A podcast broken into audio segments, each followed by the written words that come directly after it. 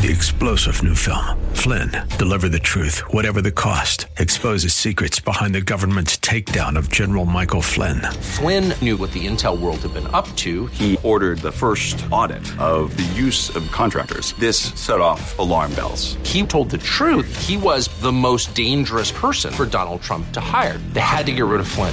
Flynn, Deliver the Truth, Whatever the Cost. Available now. Watch it today. Go to Salem Now dot com. Salem Now dot com. Today on Ring of Truth with Pastor Dan Sexton. The essence of Christianity is not that we're trying by our good works and our religion and our morality and our rule following to ascend up to God. The essence of Christianity is that God came down to us. There's no way for us to get up to heaven. There's no way for us to ascend up to heaven where we can know God. The only way for us to know God is if he steps down from heaven into our world, and that's what he did in the person of Jesus Christ. No matter how many times we might read it, hear it, or otherwise, we can never be reminded enough that our works are insufficient for salvation. Not only does this remind us of just how gracious and merciful God is, but it also serves to keep us from falling into legalism. In today's message, Pastor Dan will remind you that not one person is capable of earning God's favor, save Jesus Christ. In his study, you'll gain a better understanding of just how sweet the gospel truly is, that God himself would come down to man. Now, here's Pastor Dan in the book of John chapter three for today's edition of Ring of Truth.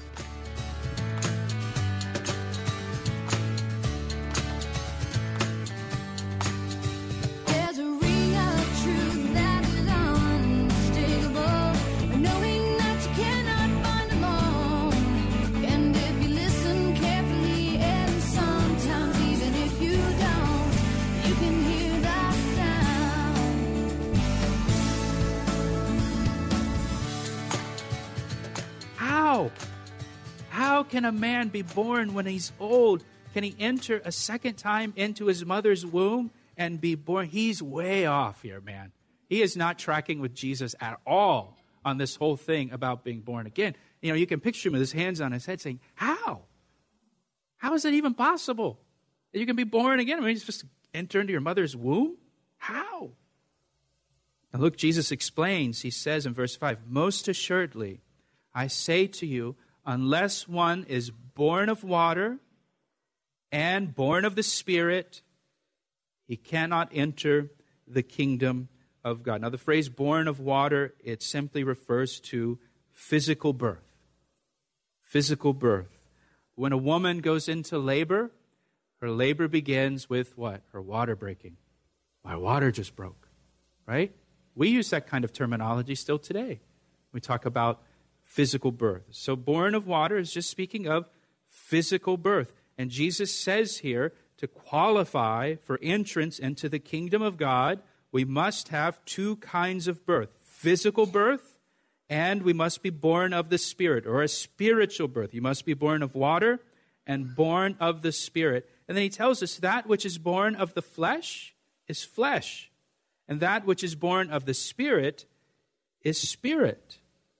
Do not marvel that I said to you, you must be born again.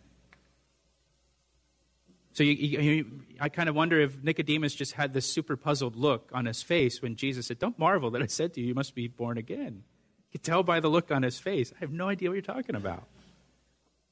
Now, if you're here uh, and you're thinking the same thing, like, what are, what are you talking about, born again? Again, what does that even mean? What's, what's the? How do you do that? What's the process? Well, Jesus in verse eight now describes what it means to be born again. And what he does here is he compares spiritual birth to the wind and the way that the wind works. And, and what he's doing here in verse eight, it's really a play on words.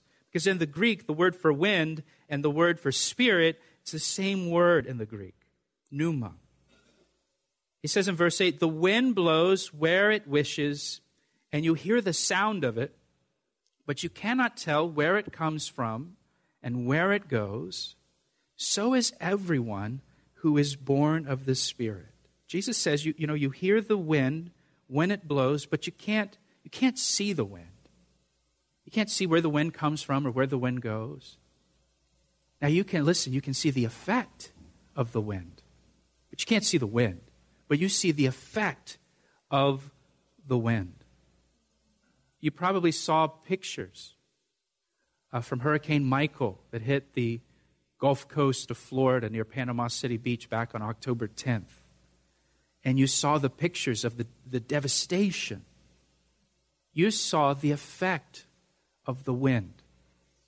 You didn't see the wind, but you could see the effect of the wind on those communities down there. And Jesus says here, so is everyone born of the Spirit. You see the effect of the Spirit in a person's life.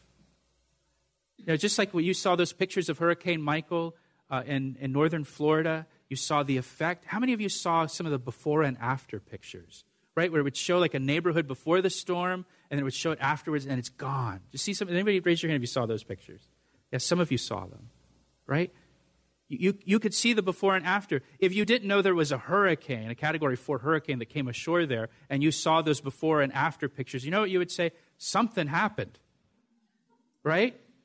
Something happened. Because I can tell. Because this is what it looked like before, and this is what it looks like now. Something happened. So it is with the Spirit of God. When a person is born again by the Spirit, you can see the effect of the Spirit in that person's life.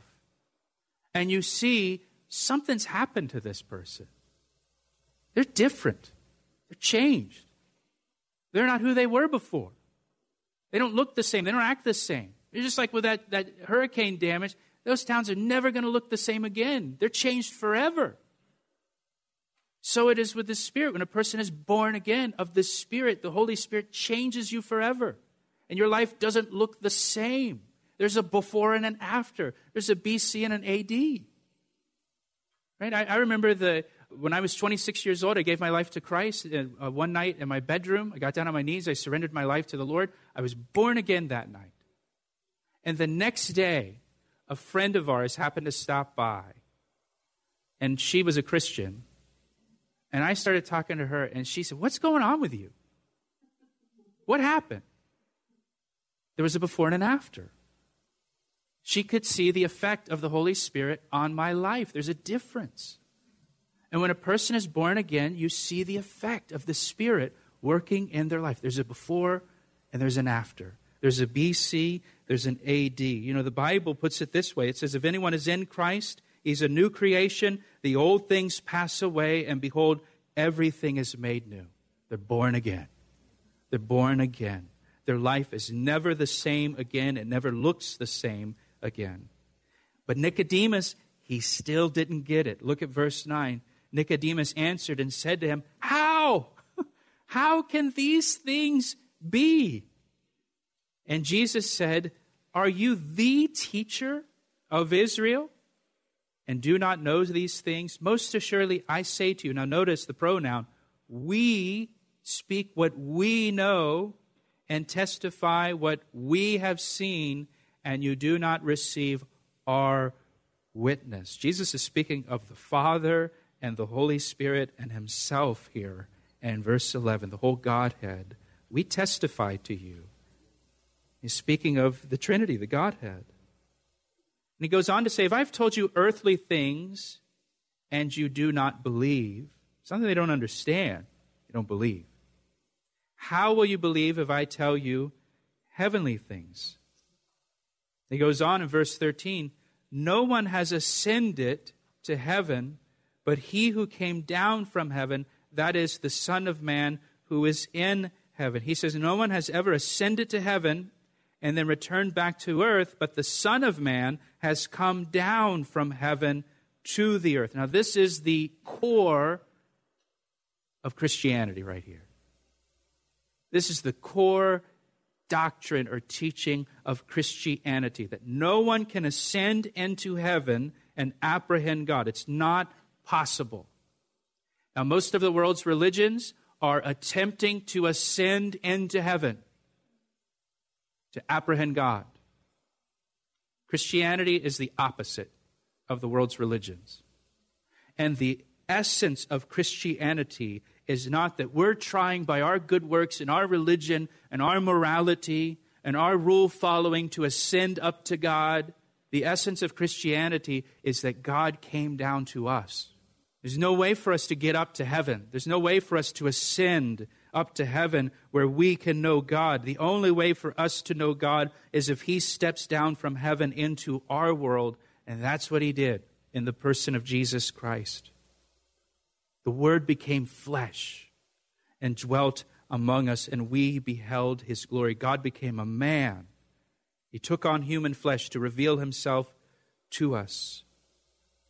Now, verse fourteen, he says, "And as Moses lifted up the serpent in the wilderness, even so must the Son of Man be lifted up, that whoever believes in him should not perish, but have everlasting life." Here Jesus refers to a story from the Old Testament, from Numbers chapter twenty-one. If you're taking notes, if you remember the story in Numbers twenty-one, when the children of Israel were in the wilderness wandering, God was leading them, God was providing for them, but they started complaining against God, and they were complaining about God's provision. They were complaining about the manna. They were sick of the manna. Remember, when they first started getting the manna, they were excited about it. But over time, they got sick of it. It's kind of like Krispy Kreme donuts, right? You know, if you love them, but after you've had like ten or eleven of them, oh, man, I don't want another Krispy Kreme donut. I'm sick of them. Well, that's how the children of Israel were. They just, they got sick of it, tired of it. They started complaining about God's provision. Careful, careful not to complain about God's provision for you. Because you know what he did? He allowed fiery serpents to come into the camp of Israel. Those fiery serpents were always there in the wilderness, in the desert. He was just protecting them. And he got to a point where he just stopped protecting them. He lifted his hand of protection, and he allowed the serpents to come in. The serpents started to bite people in the camp of Israel, and many people of Israel died as a result of these fiery serpents. And then God told Moses to make a serpent, fashion a serpent of bronze, and put that serpent on a pole, a cross, and hold it up in front of the people and tell the people to look to the serpent that's on the pole, the serpent which is killing them, the serpent which is causing their death. Look to this symbol of the serpent on the pole, and when you look to the serpent on the pole, you'll live. And I'm sure some of the children of Israel probably thought, well, that's, that's foolish. How in the world is that going to save us? Just like people say the same thing about the cross, right? That's foolish. The cross is foolishness. How in the world will God becoming a man and dying on a cross save me from my sins and give me eternal life? That doesn't make sense. Well, God didn't tell us to understand it. He told us just to believe it, right? And Moses didn't go into some long theological thesis on the salvation that's found in that bronze serpent. People were dying. People were dying. They had no way. They had no way of escaping. And Moses comes and says, if you look, if you look at the, this serpent on this pole, this serpent on this cross, you'll live. You're dying. You'll try anything. And those that look to the serpent on the pole, they lived. And Jesus is saying here to Nicodemus that that serpent on the pole was a picture of him and his death on the cross. It was a reference to his crucifixion. And when Jesus Christ is lifted up on the cross and all of our sin is put upon him, the thing that is causing death is put upon Jesus on the cross. Those who look to Jesus on the cross and believe by faith that he's our sin bearer, they'll be saved. They'll receive eternal life. And again, some might say, that seems foolish to me. I don't understand. You don't have to understand it.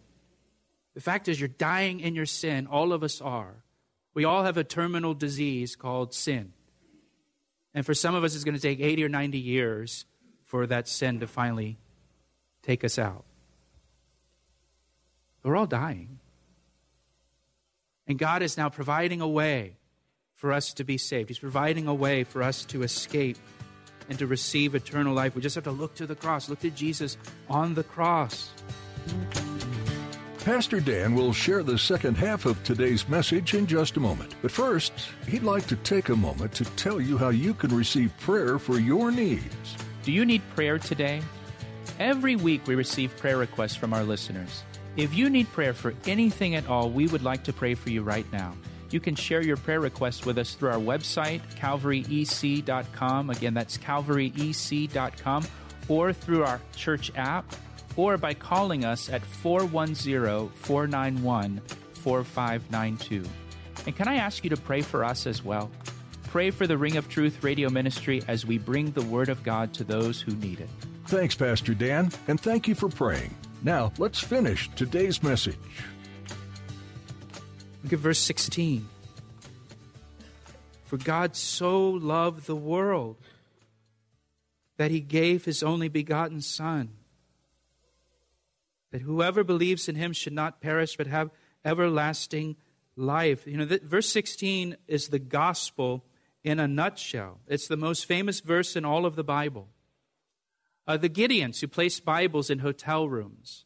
In the Gideons' Bible, they have John three sixteen on the inside front cover, I think in twenty-seven different languages. Because this is the gospel. If you understand John three sixteen, you understand the way to receive eternal life. And look at the verse again. It, it says, "For God so loved the world that He gave His only begotten Son, that whoever believes in Him should not perish, but have everlasting life." God sent His Son, Jesus Christ, into this world to die on that cross. Why? Because God loves us. That's what that was His motivation, because God loves us.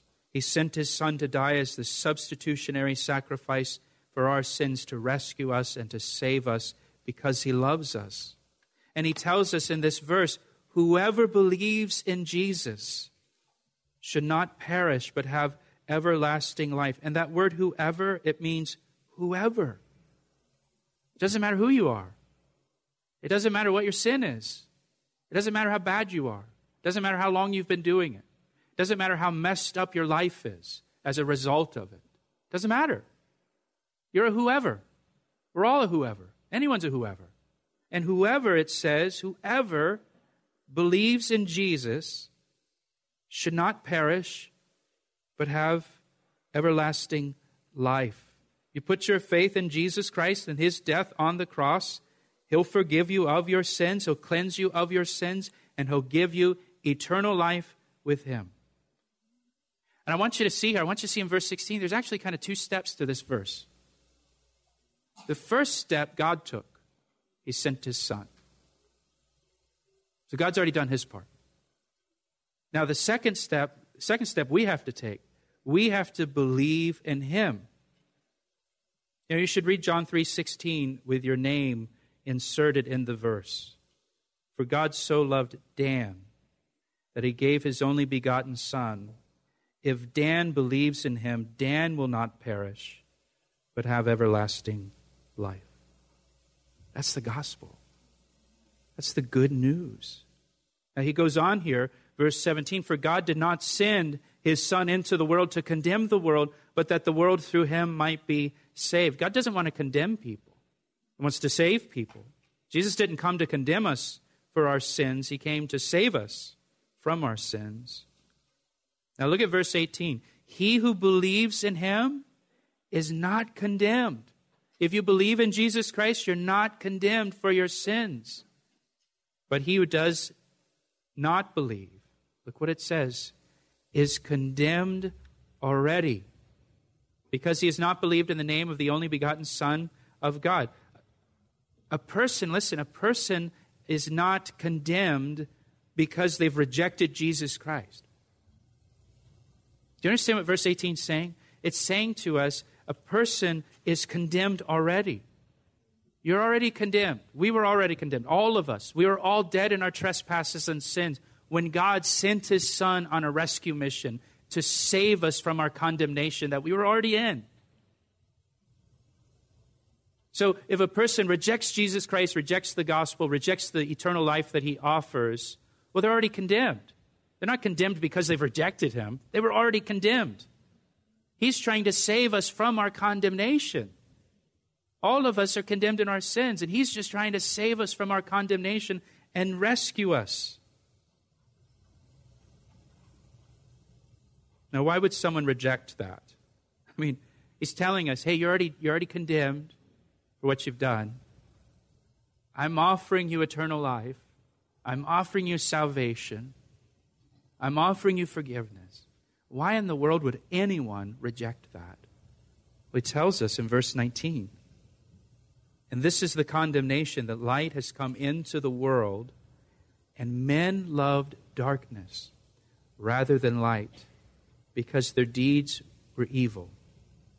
For everyone practicing evil hates the light and does not come to the light, lest his deeds should be exposed.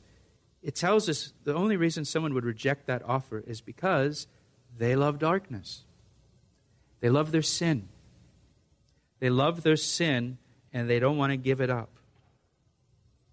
But he who does the truth comes to the light, that his deeds may be clearly seen, that they have been done in God. So listen, give me your attention. Are you born again? Are you born again?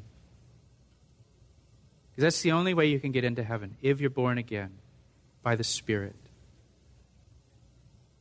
And you'll know if you're born again. There will be a definite before and after. You'll see the effect of the Holy Spirit working in your life. You'll be a changed person if you're truly born again. Jesus said you must be born again. It's the only way. It's not going to be works. It's not going to be, you know, morality or good deeds or being a good person. None of that will get you into heaven. You have to be born again. And he tells us in this passage that God loves us. God doesn't want to condemn us. He wants to save us. He wants to rescue us from our sin, save us from condemnation, and give us eternal life. And listen, listen to me, listen to me. If you're not a Christian, I'm telling you, on the authority of Scripture, you're condemned already. You're condemned already. And God is offering you salvation. He's throwing you a lifeline through Jesus Christ. And it's the only lifeline. It's the only lifeline God offers. If you believe on Jesus Christ, all your sins will be forgiven and you'll receive eternal life. That's the promise. That's the promise. He asked me how I know, and I say it rings truer than the finest crystal. Thanks for joining Pastor Dan Sexton today to study the book of First John on Ring of Truth. This New Testament letter encourages its readers to grow in faith, to set aside personal agendas, and unite in a pursuit of God's plans. The author wants those who follow Christ to experience Him fully, as well as experience the beautiful gift of a church community. Having a body of believers around you to support and encourage you in your personal walk with Christ is important. You'll also find that a body of believers is somewhere you can be Jesus' hands and feet to others. Are you part of a church? If not, we want to encourage you to find one soon. If you're in the Baltimore, Washington area, you're invited to join us here at Calvary Chapel. We're located in Columbia, Maryland, just a few minutes from Route ninety-five, Route twenty-nine, or Route one hundred. You can find out more at our website, calvary e c dot com. You can also give us a call for more information. Our phone number is four one zero, four nine one, four five nine two. That's four one zero, four nine one, four five nine two. We're honored to be able to share God's Word with you through each edition of Ring of Truth. If you'd like to listen to additional teachings from this series, you'll find them at calvary e c dot com. That's all for now. Join us next time for more on Ring of Truth.